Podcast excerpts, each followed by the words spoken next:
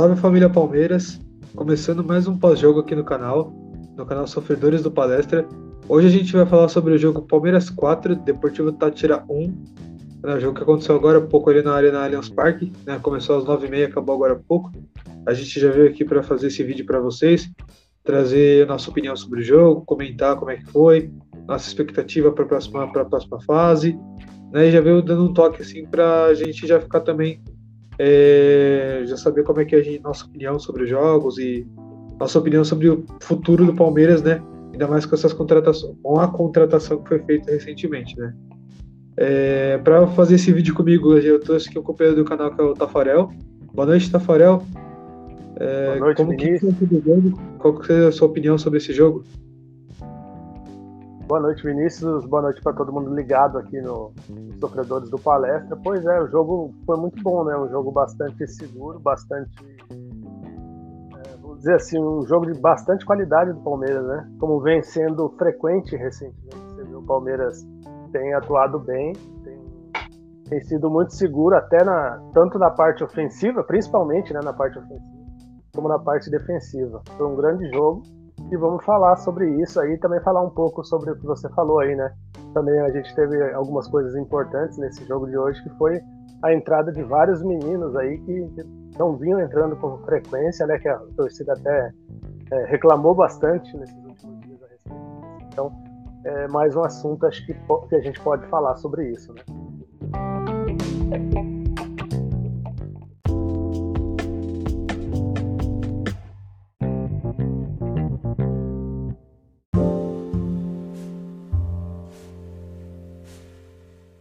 É, bom, falando um pouco do jogo agora, né, eu acho que foi um resultado esperado, né, eu acho que o Palmeiras, desde a, como diz o narrador, né, que eu tava assistindo agora, tá, tava, tava ouvindo ele falar, né, tava vendo os melhores momentos agora no, no YouTube, né, teve uma hora que ele fala assim, né, que o Palmeiras, ele tá classificado desde a hora que teve o sorteio da fase de grupos, né, então, é, é, assim, é que a gente sabe que, querendo ou não, o Palmeiras está numa fase muito boa. Né? Isso é motivo de ficar orgulhoso, né? Para quem viu a fase de 2012 do Palmeiras, para quem viu a fase de 2000, 2000 a 2008, né? Então, para quem viu essas fases do Palmeiras, hoje tem que estar tá muito orgulhoso desse time, porque realmente é o que ele tá, tá é o que tá aí no título. Segue quebrando recordes invicto, né? Então, o Palmeiras jogou seis jogos na Libertadores e seis vitórias. Né? Então, acho que isso significa muito também o que o Abel tentou colocar em campo, né, Tafarel? O Abel ele trouxe essa cara para o Palmeiras, né? Exatamente, o Abel ele trouxe isso, né? Uma coisa que a gente esperava há muito tempo. A gente via, por exemplo, um pouco antes do, do Abel chegar, a dificuldade que era com o Vanderlei Luxemburgo, né?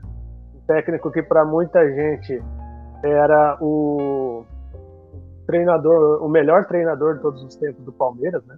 Alguns achavam que era o Filipão, outros achavam que era o Luxemburgo, mas o Luxemburgo não conseguiu fazer, né? Naquela época lá. E a, lembro que até a gente falava, né, que o Veiga não, não era jogador, jogador pro Palmeiras. Eu não falava, né, mas eu conheço muita gente que falou que o Veiga poderia ser trocado na época pelo Jean-Pierre, né? Acho que o próprio Luxemburgo tinha. Então acho que o Abel ele conseguiu trazer isso aí pro time do Palmeiras. O Palmeiras ele ganhou em confiança, foi é, revelando jogadores que já estavam no elenco e e foi crescendo e hoje a gente está vivendo o reflexo disso. Né? A cada jogo que passa, a gente percebe que o Palmeiras tem, tem crescido nesse sentido. Hoje, por exemplo, o Veiga não jogou. Tivemos aí a entrada, por exemplo, Danilo também é outro que não entrou hoje em campo e, e o Gabriel Menino fez muito bem a função dele, né? Tivemos aí também o, o Scarpa fazendo muito bem a função que era do, do Rafael Veiga, né? Até batendo pênalti, né? Mais uma, uma especialidade aí que, que os nossos jogadores estão encontrando. O Rafael Navarro está começando a se desenvolver dentro de campo, você consegue visualizar até o próprio Jorge, né, que todo mundo critica, fala que ele, tá, que ele é um jogador ruim. Você pode falar que, que talvez hoje fisicamente ele não está tão bem, mas o time do Palmeiras mostrou evolução, vem demonstrando isso. Talvez hoje é o melhor momento né, do Palmeiras desde que, que o Abel assumiu e esses é, recordes que têm acontecido são apenas um reflexo desse período todo de, de trabalho. E aí também entra, só para concluir, entra aquela questão, né, de, da importância de você ter um trabalho longínquo, né, um trabalho de longo prazo, coisa que é muito raro aqui no futebol brasileiro. Hoje a gente tem três. Só que aí eu fico naquela dúvida, né, porque você tem aí o Abel Ferreira no Palmeiras, você tem o, o técnico do Coritiba, o Morínigo, e você tem o técnico do Bragantino, que é o, o Barbieri. Será que o Barbieri vai continuar depois desse esse desempenho ruim de hoje? Não sei, né? Tem essa, essas dúvidas. É, então, assim, é porque que nem a gente sempre falou, né? O problema do Brasil é que o, se você fosse técnico brasileiro e estivesse mal, você já era mandado embora. Se você fosse estrangeiro, você, segura, você segurava as pontas. Então, eu acho que isso vai muito da diretoria e da transparência que a diretoria passa, né? Porque a gente viu uma, uma, uma época que o Vanderlei Luxemburgo ele conseguiu ser o melhor time da Libertadores, né, o melhor time da fase de grupos, só que ele estava mal no brasileiro, e aí acho que ele perdeu quatro ou três jogos seguidos na época, não lembro, no brasileiro, e foi demitido. Né? Aí o Palmeiras esse ano, né, depois de duas Libertadores, ele começou mal o brasileiro. Mesma coisa, perdeu a primeira, empatou a segunda, a terceira, acho que ganhou, só foi ganhar na quarta do Corinthians. E mesmo assim a diretoria sabe da capacidade do Abel não chegou nem a cogitar a possibilidade de, de criar polêmica, de falar de demissão, de fase ruim, porque a gente sabe da qualidade do Abel, a gente sabe que foi um acaso aquilo acontecer, foi como se a gente possa dizer assim, foi algo atípico de acontecer, né? Porque a gente sabe da qualidade que o Abel tem, a gente sabe da qualidade que está na mão do Abel, né? Do time que está na mão do Abel. Então assim, eu acho que o, o Palmeiras hoje ele tem um time sim para lutar por Libertadores, tem um time que pode ir muito longe ainda e vai continuar indo muito longe. É, mas eu acho que o Palmeiras agora ele tem que focar agora é, não só em um campeonato como todos, né? Porque agora ele virou literalmente é, uma forma de, de representante, né? Uma, uma, uma, forma, uma forma que os outros times veem com bons olhos, né? Tipo, pô, tá vendo que o Palmeiras tá numa evolutiva, então, tipo, pô, eu quero derrotar aquele time. Eu sei que se eu derrotar aquele time, eu vou, ser, eu vou ter feito um objetivo que é muito difícil para vários clubes por aí. Né? Então a gente sabe que derrotar o Palmeiras hoje é um desafio. Né? E aí a gente pega aí, a gente estava até falando, né, que a gente acho que falou no, no vídeo passado, do, do, de Rony, que não está jogando nada, de Jorge. É que eu falei assim, ó, não é que eu, na minha visão não é que eles não estão jogando nada. É porque assim, o Rony, com a bola, ele é meio complicadinho. Ele não sabe finalizar direito, ele tem dificuldade com a finalização. Mas uma coisa que eu fiquei prestando atenção hoje é o Rony sem a bola. Sem a bola, ele ajuda muito na marcação. Mas muito. E ajuda o Jorge, né? O Jorge, teve uma hora ali, né? É, que eu vi o Jorge perdendo na corrida pro, pro atacante. Aí eu só vejo o Rony contornando o atacante deles e dando um carrinho e recuperando a bola. Então, assim, tem hora que o, o Rony ele não funciona só como centroavante. Ele realmente ele volta, ele marca. Então, sem a bola, ele é muito importante. Tanto que o Abel até brincou que ama o Rony, que a esposa dele ficou com ciúmes. Então, é... essa é uma brincadeira saudável, a gente sabe né, que é tudo brincadeira, mas é, as, de pouco em pouco a, a, torcida tem que entender qual que é a importância do Rony pro Abel. O Abel não tá colocando o Rony porque ah, eu gosto do Rony. Ele tá colocando o Rony porque ele tem uma, uma relevância para ele no time. Da mesma forma que hoje ele colocou o Navarro junto. Ele colocou o Rony um pouquinho mais para a ponta e deixou o Navarro de centroavante. O Navarro arrumou um pênalti, que foi um pênalti que para muitos surpreendeu, porque o Navarro saiu atrás e conseguiu chegar na frente do ataque do, do zagueiro. Então, para muitos, foi, foi realmente uma, uma, Tá querendo mostrar trabalho, né? Muito em conta, eu acho que da contratação do Miguel Merentiel, né? Do La Bestia, né? Como estão chamando, como já é chamado, na verdade. Eu acho que é muito em condição disso. Eu acho que o, o Rafael Navarro vai cada vez mostrar mais trabalho, porque agora ele não vai ter, vai ter uma sombra ali para ele. Né? Então vai ter que mostrar trabalho, porque senão pode perder o a vaga de titular, né? de reserva, que ele é meio reserva, meio titular, né? depende do jogo. E eu acho que o Palmeiras ele tem tudo agora para continuar focado na Libertadores e conseguir melhorar a, na, no Brasileirão, né? Eu acho que o Abel está encaminhando o time para o lugar certo. É, e agora é esperar sexta-feira, ver que time que a gente vai pegar. Tomara que seja o Tátira de novo. Tátira não, não, é o Emelec. Né, que é o Emelec que passou em segundo do grupo. Tomara que seja o Emelec de novo, que aí a gente já, já garantiu umas quartas, pelo menos. Agora em relação ao que você estava falando aí do, do, time do Palmeiras, o, esses jogadores aí, você falou do Merentiel, acho que o fato de o, de o Navarro estar tá jogando bola, isso aí vai ser muito importante para essa, essa briga por posição, né? Porque eu tenho, eu tenho a impressão de que o Abel pensa em usar o Merentiel numa dupla de ataque com o Rony já pensou um pouco, porque eles são estilos parecidos, se você reparar. Tem poucas diferenças. Talvez o Merentiel seja melhor finalizador e o Rony um pouco mais veloz, se você comparar os dois entre, eles, né? Sim. Mas taticamente eu, eu acredito que eles fazem um papel muito parecido e eu acho que, por exemplo, esses dois numa dupla aí ia ser uma, uma dupla muito forte, assim muito difícil de ser marcado. Então, acredito que o Abel pense nisso. Então, o Navarro ele já está se movimentando no sentido de dar essa dorzinha de cabeça no Abel aí. O trabalho que o Navarro faz, ele vem, ele tem, não sei se você reparou no jogo hoje. Acho que você reparou até melhor do que eu, que você estava lá, né? Então é muito mais fácil. Você via que o Navarro toda hora estava voltando, né? Pro meio para buscar a bola toda hora. Então e tinha muita é como... movimentação pelos lados. O Dudu trocando de posição com o Scarpa. Muito interessante essa, essas trocas de posições que o é Abel. É que assim, eu percebi até, desculpa te, te interromper, mas eu percebi uma coisa muito importante hoje no jogo, que era assim, o Navarro, ele não joga como um centroavante típico, ele joga meio como um falso 9, porque ele sempre está de costas pro gol. Ele às vezes, às vezes sim, às vezes ele consegue dominar e partir para cima né, partir para fazer a jogada. Mas se você perceber, a maioria dos lances do Navarro no jogo de hoje foi fazendo pivô. Foi dando o corpo para o zagueiro e conseguindo dominar a bola. E tanto que quando ele conseguiu finalizar, foi da mesma forma. Ele fez o pivô, girou em cima do zagueiro e conseguiu finalizar.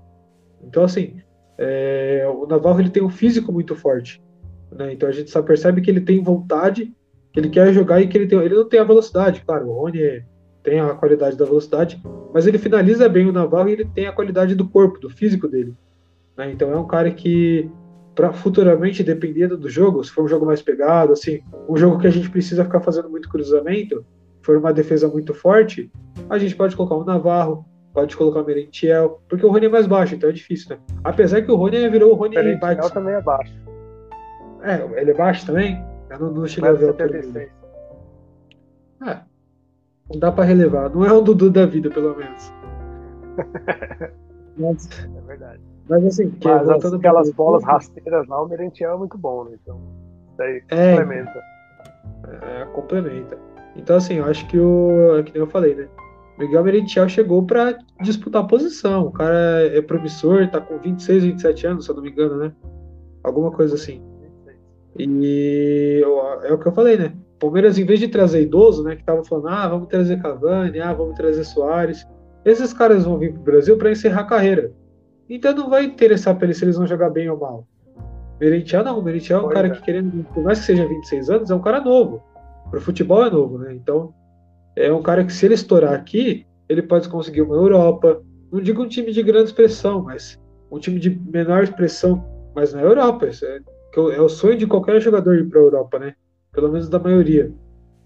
Né? Sabe que eu estava refletindo? Estava refletindo sobre isso agora há pouco, durante o jogo, eu estava refletindo.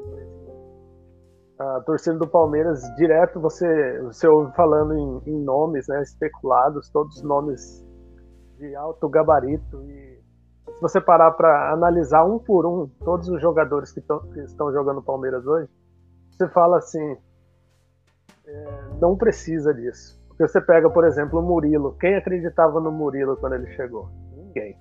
O próprio Breno Lopes, ele pode não ser nem um craque, mas você consegue ver a importância que ele tem no time quando ele entra. A importância que ele tem. Breno Lopes, Murilo, você pode colocar o Navarro, você pode colocar o Rony. O Rony até que saiu um pouco mais caro, né? Mas você pega esses jogadores assim que ninguém dava nada por eles e de repente eles chegam. O Breno Lopes é o maior exemplo de todos, né? Foi buscado através do scout no momento que, que não sabia de onde trazer, quem entraria. Chegou, decidiu Libertadores, mas não ficou só nisso. Ele continuou durante vários jogos demonstrando que tem qualidade para isso. Pode não ser um craque, mas é um jogador muito útil né, para esse time do Palmeiras. É, hoje, hoje o craque do time, na minha opinião, é o Rony Bikeson, né? Que ele não pode tentar. ele não pode terminar um jogo sem tentar uma bike. Né? Sem tentar Quase uma bicicleta. Tem, né? Tô faltando Aí, acertar o lado. Uma hora sai, né? Eu falei, falei até, até cheguei a conversar com o pessoal no jogo.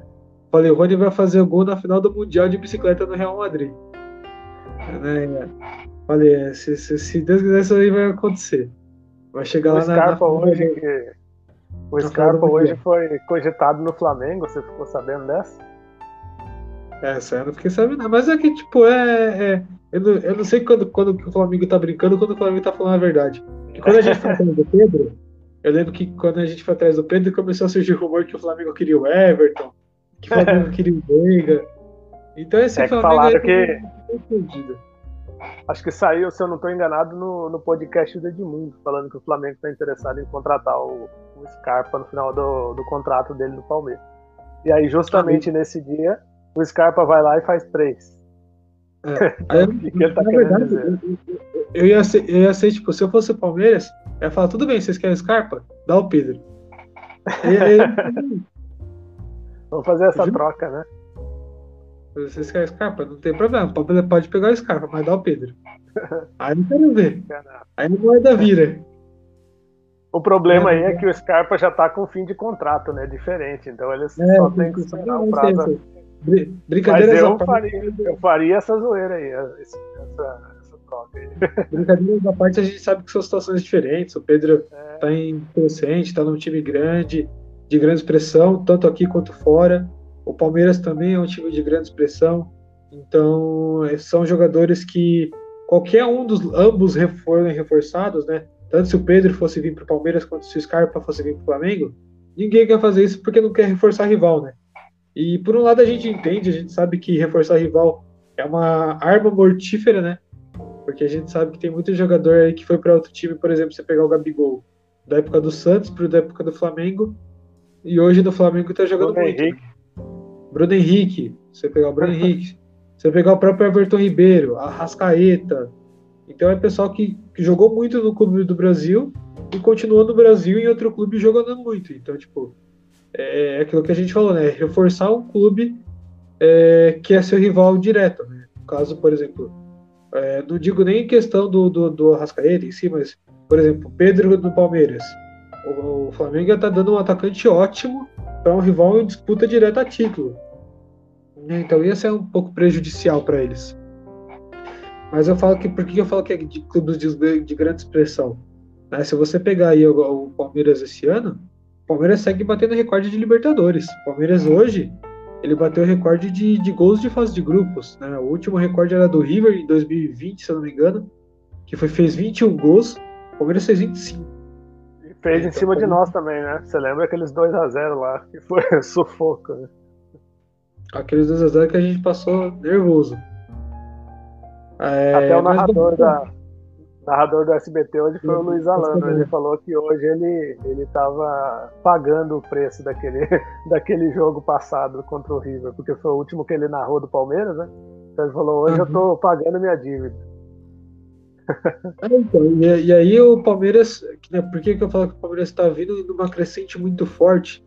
E é um clube que, tipo, o pessoal se inspira, né? O pessoal vê os outros times falam, nossa, eu consegui derrotar, ou eu consegui jogar de, é, de igual para igual.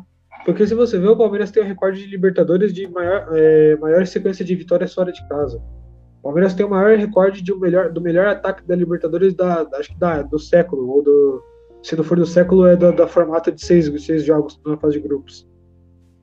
É, então é, é, é uma coisa que você tem que se notado, né? Porque é, querendo ou não é uma competição internacional, né? Uma competição sul-americana, né? Então é uma competição que abrange toda a América do Sul. Então não tem só clube do Brasil, não é só não chama só a atenção do Brasil, né? Chama a atenção de vários outros clubes, não só no Brasil, não só na América do Sul, mas no, no mundo inteiro. Fala no país, ó, no mundo inteiro, né? Chama atenção. Né? Querendo ou não, a gente pode pegar aí que esses campeonatos a gente fala, ah, mas o pessoal da Europa não assiste. Não assiste não, o pessoal assiste. O Luiz Dias, se você pegar, saiu de uma Colômbia que ninguém conhecia, foi para Portugal, para o Porto, jogando muito. Né, o, time do Porto viu ele lá, provavelmente, no campeonato, se interessou pelo jogador, trouxe ele para Portugal. e depois agora ele está no Liverpool. Ou seja, olha, olha como é que é completamente bizarro assim, você falar que um jogador que ninguém conhecia na Colômbia foi para o Porto, que aí não é um time tão uau assim, né? Não é um time de, de grande expressão ainda lá na Europa. E hoje está no Liverpool, que é um finalista de Champions. O Porto é um time mais revelador, né? Ele costuma mais contratar jogadores baratos da América do Sul para depois revender a um preço muito maior. É, então é só você pegar o Luiz Dias hoje hoje tá valendo muito mais grana do que ele foi vendido. Né? Por tudo que ele fez, por tudo que ele vem fazendo pelo Liverpool. Então tá valendo muito mais grana do que, sei lá, do, do que tudo que ele fez. Mas voltando um pouco ao assunto, a gente já tá indo pra Europa, já tá, tá mudando tudo o assunto. É... Bom, eu acho que agora é esperar o próximo jogo, né? Agora é o próximo jogo o Palmeiras pega o Santos. É, o Veiga pode ser que seja um desfalque, não sabemos ainda, porque ele pegou Covid, né? Deu positivo. Então vai ter que fazer um novo teste em algumas horas antes do jogo, para ter certeza. Mas eu acho que mesmo se ele não jogar, por mais que ele seja uma peça muito importante, o Danilo vai voltar, provavelmente, né? O Abel quis testar o Gabriel Menino de volante e deu muito certo. Pelo menos eu gostei do jogo dele de hoje. É, e agora é ver se o Veiga vai jogar. Se não for jogar o Scarpa, né? Que, na minha opinião, não, não é a mesma, a mesma qualidade, mas substitui a altura. Né, consegue entregar aquilo que pelo menos a gente espera.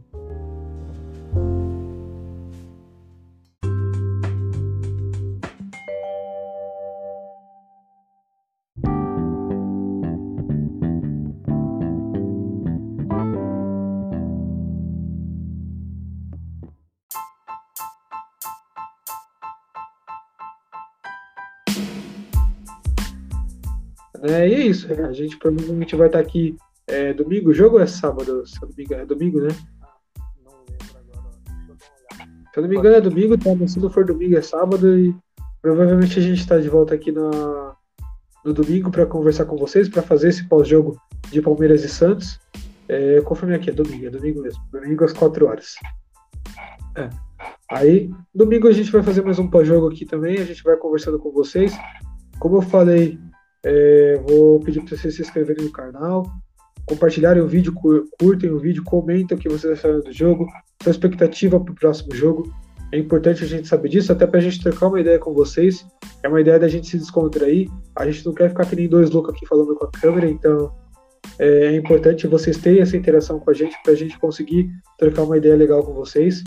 É, e é isso. É, vou pedir para vocês aí se inscreverem no canal mais uma vez novamente já vou falar para vocês que links, os links das nossas páginas estão na descrição, tá? Tanto do Spotify, tem o nosso podcast também por áudio, se você quiser ouvir, tá? Se às vezes você não consegue ver o YouTube na rua, tá na rua e quer ouvir o nosso podcast, dá para ouvir por, pelo Spotify também, a gente disponibiliza tudo lá.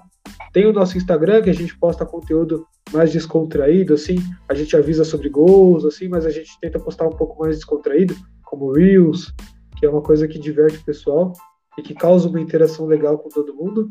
E no Twitter a gente publica mais durante os jogos é, notícias do jogo, acontecimentos, para deixar vocês bem informados sempre do que está acontecendo no jogo. Tá? É, bom, agora eu vou pedir para o Tafarel das considerações finais, a gente já encerrar aqui. É isso. É isso, então só agradecer a todo mundo que está ligado aqui até agora com a gente no Sofredores do Palestra e convidar o pessoal para participar com a gente aí no próximo domingo, né? Que é o jogo. Após o jogo, a gente já, já grava o pós e faz. Acredito que com a participação do Danilo também, né? Nós três aqui, pela primeira vez no ano, talvez aconteça aí né, nesse final de semana. Vamos ver se vai dar certo. Mas é isso. Eu queria agradecer a todos. Um abraço para você, Vinícius. Um abraço para todo mundo. E a gente se vê na próxima. Falou. É isso, gente. Eu vou me despedindo aqui de vocês também. É, se inscreve aí no canal e domingo a gente está aí de volta para fazer esse pós-jogo e interagir com vocês novamente, tá? Falou!